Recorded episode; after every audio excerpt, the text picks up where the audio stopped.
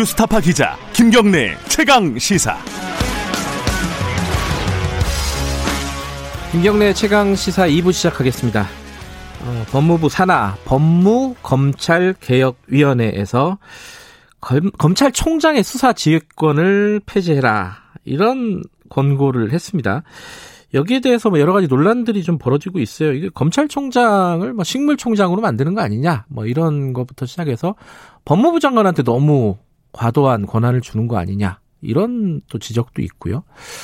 뭐 여러 가지 고민이 있었을 있었을 겁니다. 그래서 직접 이 공고안을 내놓은 법무 검찰 개혁위원회 대변인 정영훈 대변인과 얘기를 좀 나눠보겠습니다. 정 대변인님 연결돼 있죠? 안녕하세요. 네, 안녕하세요. 정영훈 변호사입니다. 예. 어, 일단은 이게 전체적인 그림을 한번 설명을 듣고 얘기를 시작해야 될 것 같아요. 검찰총장의 권한을 축소하고 어, 장관에게 힘을 실어줬다. 이렇게 보는 게 맞겠습니까? 전체 그림을 보면은 어떻습니까?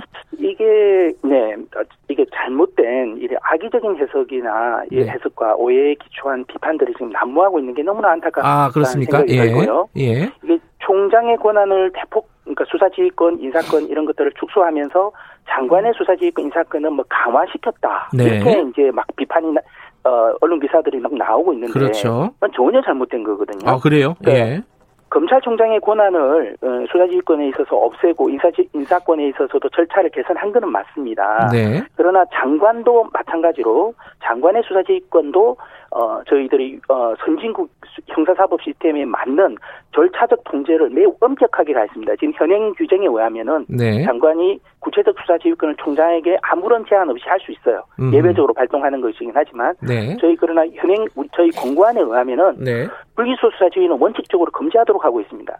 주로 정치적 고려는 불기소 지휘를 통해서 이루어지니까요. 네. 반쪽이 날아갑니다. 네. 나머지 이제 기소 지휘 부분들도 어, 서면으로 한다든지 사전에 어, 예를 들면 고등검사장의 의견을 받도록 한다든지 네. 이게 이제 유럽의 어떤 선진 형사사법에서 어, 공고한 내용들을 표준 공고안들을 반영한 것이거든요. 예. 그래서 그 장관의 수사지휘권 행사라든지 이런 부분들을 상당히 엄격하게 통제를 했는데 이 네. 부분은 전혀 도외시하고 음. 장관의 권한을 오히려 높였다라고 하는데 이거는 완전 악의적인 해석이 아닌가 이렇게 생각이 듭니다.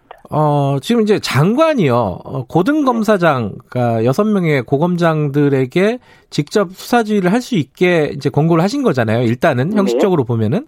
근데 네. 거기에 그거, 그런 수사지휘를 어, 엄격하게 통제했다고 그러는데 어떤 통제인가요? 구체적으로 얘기하면 서면으로 한다. 요거, 요런 거 말고 또 다른 통제가 있나요?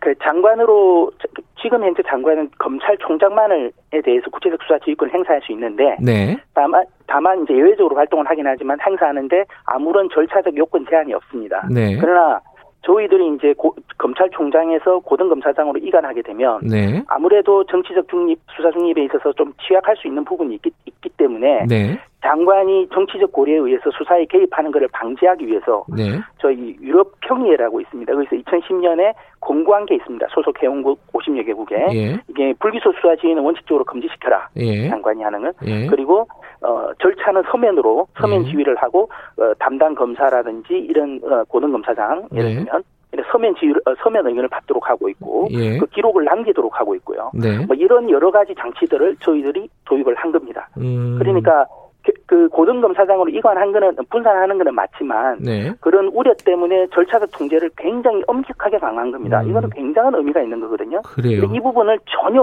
언론에는 반영을 하질 않고 총장의 권한을 축소한 것 네. 이것만을 진짜 부각시키고 음. 있- 있는 게 좀 안타깝다는 생각이 들고 있습니다. 이게 이제 어 말씀하신 대로 어 자세한 내용을 모르고 비판을 할 수도 있겠지만은 근데 이제 그 큰 그림으로만 보면은 외부에서 보면은요.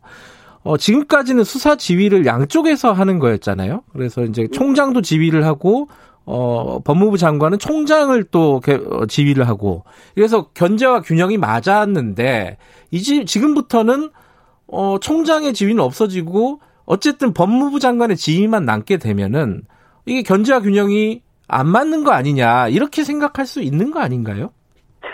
자, 지금 이 수사 지휘권은요. 네. 총장은 일상적으로 그 해당 수사 검사에게 들어갑니다. 네. 해당 수사 검사의 지휘를 하죠. 네. 근데 우리 검찰정보 사조를 보면 네. 그 검찰 수사의 중체적 중의성의 주체가 해- 일선 검사입니다. 음. 검찰총장이 아니고요. 네. 검찰총장은 외풍을 맑아주는 역할을 할 뿐인 거죠. 네. 그래서 그리고 그래서 수사 지휘가 바로 정책 중위과 연결되지는 않는다라는 걸 말씀드리고요. 네. 그 다음에 이제 장관의 수사 지휘권은 아주 예외적으로 이루어집니다. 장, 총장처럼 일상적으로 이루어지는 게 아니고요. 네. 왜냐하면 그렇기 때문에 저기 그 약 30년에 우리 네. 문민정부 들어오고 나서 문민정부가 되고 나서 30년 동안 공식적으로 어, 수사 지휘권이 장관의 수사 지휘권이 발동된 게 딱 두 번입니다. 네. 참여정부 때 국가보안법 위반 사건과 관련해서 불구속 수사 지휘한 경우 네. 그리고 지금 현 정부 들어와 가지고 어 총장의 측근 검사장이 연루된 사건에 있어서 음흠. 총장이 전문 수사단을 어 소집 임의로 소집하고 대검 참모들의 반대에도 불구하고 네. 어 측근 연- 검사장에 대해서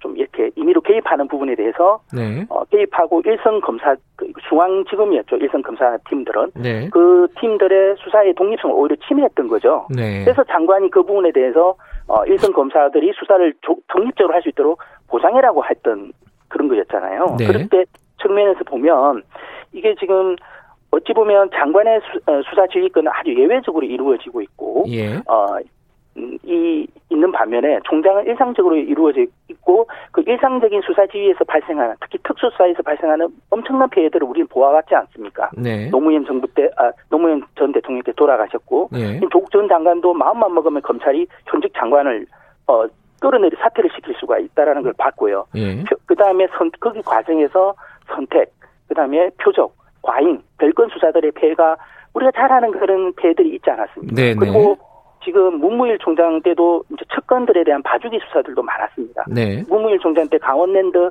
채용 비리 사건이 있었지 않습니까? 네. 그때 수사단에 대해서 어 보고만 받고 수사지 안 하겠다고 해놓고 측근인 김우현 대검 반부패 연구 어 반부패 부장이 연루돼 가지고 그 수사단에서 기소를 기소 방침을 정하자 네. 바로 또 전문 수사단을 소집을 어, 절차를 거치라고 하면서 수사 지휘권을 행사했습니다. 네. 그러니까 부- 검찰총장이나 대검에서 일선 검사팀에 수사를 개입해서 부당한 수사 지휘를 한 행, 시- 시위권을 행사하는 경우가 네. 총 장관이 수사 지휘권을 부당한 수사 지휘권을 행사하는 경우가 엄청 더 많고 일상적이라는 겁니다. 음. 그래서 그런 측면에서 볼 때 이게 균형이 안 맞다라는 거는 좀 아니, 아니고요. 예. 마지막으로 제가 하나 더 첨가를 말씀드리면 이 지금 검찰총장이 지휘하는 시스템은 세계 선진 형사사법 어디에도 없습니다. 네. 수사 지휘를 하는 경우 이거는 일본이 75년, 어, 1945년의 전후에 네. 일본 검찰청법을 제정을 했습니다. 네. 그 검찰청법 우리 한국이 49년에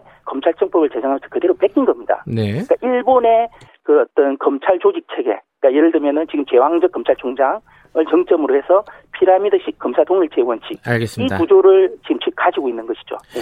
그런데 이제 말씀하신 취지는 알겠는데요. 마- 마- 어, 지금 거- 거- 법무부 장관이 고검장 6명에게 직접 지휘를 한다는 거는 예외적으로도 앞으로도 발생할 것이다라는 거는 그냥 기대이고 계속적으로 어, 내용에 제한이 없기 때문에 절차상에 엄격하게 제한을 한다 하더라도 내용적으로 어, 지휘하고 싶은 것들을 다 지휘할 수 있다면은 결국은 어, 정치권에서 외압이 들어갈 가능성이 높고 더군다나 고검장은 법무부 장관이 임- 임명하는 사람들이잖아요. 네. 어, 더군 그래서 나오는 얘기가 막강한 한 명 검찰총장의 권한을 뺏어서 어, 취약한 여섯 명을 지휘를 하겠다. 이렇게 가는 거 아니냐라는 비판이 나오는 건데 그 비판에 대해서는 또 한번 설명을 해주셔야 될 것 같은데요. 그 이제 그런 우려를 네. 제기를 하죠. 다만 이제 저희들이 이제 그 앞에 그 네. 검찰 인사와 관련해서 18차 공고를 하면서 네, 어 저희들이 이제 그어 평생 검사제 정착과 예, 그다음에 어 순환 보직 그다음에 필수 보직 기간 네, 전문성을 위해서 그런 어떤 공고를 한 게 있습니다. 네, 그 연장선상에서 저희들이 이 공관이 어, 좀 봐주면 좋겠고요. 왜냐하면 네. 고등검 저희들은 이제 평생 검사제를 또 저희들은 어, 위원회는 지향을 하고 있습니다. 네. 지향을 예, 왜냐하면은 지금 뭐 기수가 위배 기수가 총장이 되면 다 옷을 벗는 네, 옷을 벗고 나가는 그 정년을 채우는 사람이 거의 없는 네, 이런 정건대적 시스템을 일본식 정건대적 시스템을 저는 바꿔야 된다라고 보거든요. 선진화된 부분으로. 네, 그래서 고등검사장도 사실은 검사장이라 하더라도 평생 검사를 해야 된다는 거, 평생 검사라는 게 정년까지 보장을 해 줘야 된다는 거고요. 네. 그리고 이 정보가 1년마다 대규모로 이루어지는데 이런 네. 부분들도 최소화하고 어느 정도 인사에 있어서 안정과 예, 지속성을 가질 수 있도록 저희들이 음. 공고를 한 게 있고요. 예. 그 측면에서 봐준다라고 하면 이제 고검장에게 사실상 임기제가 있는 거거든요. 필수 보직 기간 음. 이걸 두면 아니면 임기제를 실제로 뭐 정 그렇게 공개된다면 명시적으로 임기제를 두어도 되고요. 음. 이제 그렇게 함으로 해서 고등 검사장이 뭐 나의 이제 뭐 조기 뭐 퇴직이라든지 아니면 네. 뭐 자천되는 것에 대해서 우려하는 예. 그런 부분들을 어 저희 공고안을 일관맥 상 통해서 보면 전 네. 공고안을 보게 되면은 그런 우려는 우리 공고안대로 하면 없는 거죠. 음, 여기 또, 이 같은 질문을 좀 바꿔서 드리, 드리면요. 어, 네. 사실 우리 검찰의 문제점, 그러니까 개혁위원회가 나 출범한 뭐 큰 이유 중에 하나일 텐데, 하나가 검찰이 자체 권력화돼 있다는 거, 그리고 두 번째가 정치적인 외풍에 계속 시달리고 있다는 거. 근데 이게 그 정치적인 외풍은 이제 독립성인데 권력을 분산하는 거는 취지는 알겠는데 그러다 보면 권, 어, 권력은 분산됐는데 오히려 정치적으로 취약해지는 어, 독립성이 약해지는 이런 부작용을 가져오지 않을까 우려하는 쪽은 그렇게 우려를 하는 것 같아요.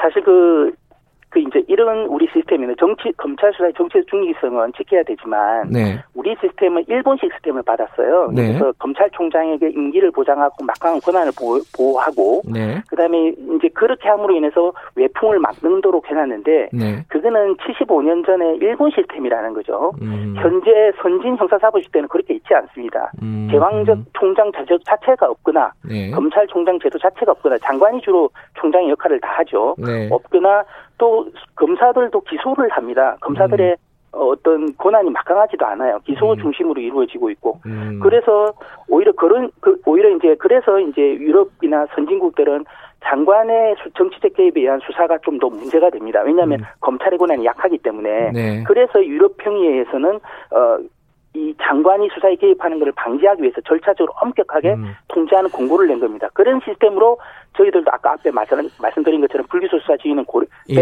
예, 금지하고 그다음에 기소 지휘를 기소를 위한 수사나 기소 지휘를 하더라도 이 서면으로 어 고등 검사장이나 수사검사의 알겠습니다. 의견을 받아가지고 국민의 감시를 받도록 하라는 예, 거죠. 그건 아까 말씀하셨으니까요. 네네네. 예. 그렇다면은 어 거- 총장이 필요 없는 거 아니냐? 지휘도 못하고 수사 지휘도 못하고 인사에도 관여를 그 많이 할 수 없고 그러면은 뭐 총장이 왜 필요한가? 뭐 식물 총장 얘기도 나오고 뭐 총장실에 화분 하나 갖다 놓는 게 어떠느냐 이런 우스, 우스, 네. 우스갯소리도 하고 그러는데 이거는 어떻게 생각해요? 말씀하신 거 들어보니까 총장 필요 없다는 식으로 들리는데요? 너무 극단적인 억측 주장이고요. 예. 왜 그러냐면은 예. 총장에게는 많은 권한이 있습니다. 이 특별히 이번에는 수사 지휘권을 분산해서 없애, 없- 없애라는 거 하나고요. 좀 중요한 거는. 근데 총장에게는요, 일반적 수사 지휘권이 있습니다. 예를 들면 아하. 지금 보이스피싱에 있어서 엄, 엄단하라. 그리고 음. 구형량을 높여라.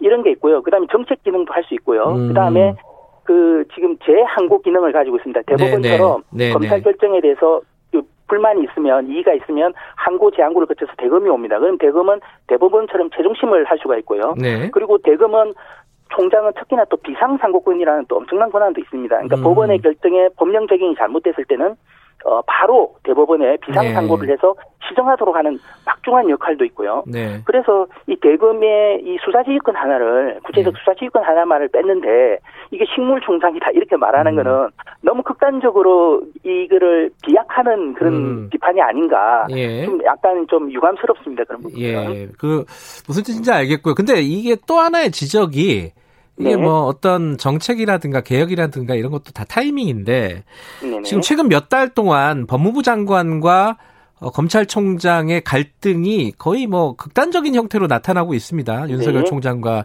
추미애 장관. 이 상황에서 어 개혁 위- 위원회가 이 거- 법무부 장관의 손을 들어준 거 아니냐 사실상 정치적으로 이렇게 네. 비춰질 여지가 좀 있는 것 같아요. 그 거기에 대한 우려는 없으셨습니까 내부적으로? 아, 이 부분은 진짜 뭐 계속 제가 얘기를 말씀드리고 국민들도 예. 어, 다른 언론분들도 앵커분도 알아주시면 좋겠는데 네, 저기 2018년에 문물 검찰총장 시기에 대검 검찰개혁위원회가 있었습니다. 네. 총장께서 직접 검찰개혁을 하겠다면서 설치를 했죠. 거기서 어 총장의 수사 지휘권을 없애고 일선청으로 분산을 해서 네. 일선청 검사의 자율성을 확대하라고 이미 공고를 한 바가 있습니다. 네. 저희들은 그 일선청의에 대해서 고금으로 할 거냐, 지금으로 할 거냐를 논의를 했던 거고 절차를 네. 어떻게 절차를 할 것이고 통제를 할 것인가 논의를 한 거지. 네. 총장의 수사 지휘권을 없애라는 게 저희 음. 공고가 아닙니다. 음. 2018년에 이미 그 공고가 있었습니다. 그래서 지금 이 과정에서 나온 건 아니고요. 그리고 네. 하나 더 말씀드리면 우리 조전 조전 장관께서 2000 어, 지- 작년 어, 8월부터 임명 어, 취임을 하셨고 네. 그때부터 어, 어, 본인과 어, 수사에 어떤 어, 가족의 수사에 굉장히 수- 어, 검찰과 대립이 있었지 않습니까? 예. 그리고 그 이후에 추미애 장관께서 1월달에 취임하시고 나서 계속 또 검찰과 대립이 있었지 않습니까? 예. 그럼 이 과정에서 저희들이 언제 어느 때 이 안을 내놓다 하더라도 음. 왜이 시기에 내놓느냐라는 음. 비판은 항상 있을 수밖에 없는데 그 비판 네. 하고 싶은 사람은 언제라도 하고 싶은 거예요 그거를 예, 그럼 저희들은 예, 예. 뭐 내지 말라는 얘기인가요? 예. 이 대검에서 벌써 2018년에 냈던 건데 음. 그거는 하- 도외시하고 저희 공고 안에 보면 그 내용을 다 적었습니다. 2018년에 대검에서 공고했다. 네. 그런 걸 다 이유를 설명했는데도 불구하고 그 부분은 다 통으로 빼고 지금 이렇게 한다 이렇게 지금 비판을 가하고 있어서 아. 상당히 안타깝습니다. 언론의 보도에 대해서 좀 불만이 많으시군요. 그런데. 이제 거꾸로요, 어, 좀 약한 거 아니냐 이런 얘기 나오는 이유가 예를 들어 고검 같은 경우에는 고등검찰청은 검찰 위계만 강화하고 뭐 별다른 기능도 안 하는데 이거 폐지해야 되는 거 아니냐부터 해서 네. 검사장은 이제 직접 선출해서 국민들에게 네, 네. 책임을 져야 되는 거 아니냐 이런 안들은 안 나오고 약간 네. 지금 그 우회로를 선택한 거 아니냐 이런 지적도 일부 있더라고요. 이건 어떻게 생각하십니까? 그 지금 그 이게 이제 참여연대가 이제 줄곧 주장하는. 거죠. 네. 그러니까 이제 뭐 그런 어떤 비판 성명도 나오고 뭐 사실을 왜곡한 부분도 조금 있지만 이 부분은 뭐 일단 두고요. 네. 근데 뭐냐면 저희들이 일선청을 할 때 고금이냐 지금이냐를 저희들이 왜 심도 있는 논의를 안 했겠습니까? 음흠. 17분의 전문가가 다 모여 있는데. 네. 근데 저희 공고안은 예전 검찰 인사 공고안에 있어서도 그렇지만 권역별로 네. 검사들이 인사나 이런 것을 안정할 수 있도록 이미 그런 연장선상에서 이렇게 공고를 한 게 있고요. 네. 그리고 고금이 고금으로 할 거냐 지금으로 할 거냐 정책적인 문제인데 음흠. 고금 폐지론을 주장하는 사람들도 있죠. 저희들도 알고 네. 있고요. 다만 사실 저희는 근데 너무 안타까워요. 고금이 막대한 인력과 기구가 있는데 광역시에 예. 이게 사실은 실질적인 기능이 별로 없어요. 음흠. 그러니까 폐지가 나오는데 예. 이 안타까운 부분은 그럼 이거를 그냥 그렇다고 극단적으로 폐지할 거냐? 음. 저희들은 살리는 방향으로 가는 게 좋겠다라고 한 거고 네. 그리고 지금의 경우에는 저희들도 생각을 해보면 많은 문제점들이 있거든요. 이것도 고민을 하고 지금을 선택을 해야 돼요. 지금 음. 장을 선택하고 주민 직선제를 하게 되면 네. 지금 검치범 검찰청이 전국에 한 60개 정도가 있습니다. 네. 이 검사장 직선제하면 선거를 다 해야 돼요, 주민들이. 네. 그리고 그게 선거에 따르는 후유증을 잘 알지 않습니까? 음. 예를 들면 자리를 뭐 선거에 따르는 뭐 또 자리를 또 줘야 되는 부작용도 있고 또 해당 관할 검찰 검사장이 선거법 위반으로 만약에 그 문제가 예. 생기면은 그 관할 검찰상에서 누가 수사를 할 겁니까? 그 지금에서는. 알겠습니다. 이- 예. 네. 이런 뭐 여러 가지 문제점들이 있기 때문에 그리고 마지막은 지금 간에는 너무 규모가 차이가 커요. 예. 서울중앙지검은 250명 정도의 규모이고 관할도 굉장히 넓은데 저기 저 저기 춘천지검이나 이런 데는 25명 정도밖에 안 돼요. 네. 그 지금 간에 일률적으로 검- 어, 수사 지휘권을 부여하기가 애매한 부분들도 좀 있었습니다. 그래서 알겠습니다. 저희들이 고금으로 결정을 한 좀 현실을 고려한 어떤 공고 아니다. 그렇습니다. 예, 예, 이런 예. 말씀이시군요. 예, 예. 오늘 일단 여기까지 좀 듣겠습니다. 고맙습니다. 아, 예. 예, 감사합니다. 네, 어, 법무검찰개혁위원회 정영훈 대변인이었고요. 어, 전국에 지금 산사태 위기 경보가 주의 단계가 발령이 됐다고 합니다. 취약 지역에 거주하시는 분들 안전에 유의하시고요. 전북 임실군, 고창군, 정읍시 호우 경보 발표가 됐습니다. 전북 지역 분들 어, 피 피해 없도록 조심하시기 바라겠습니다.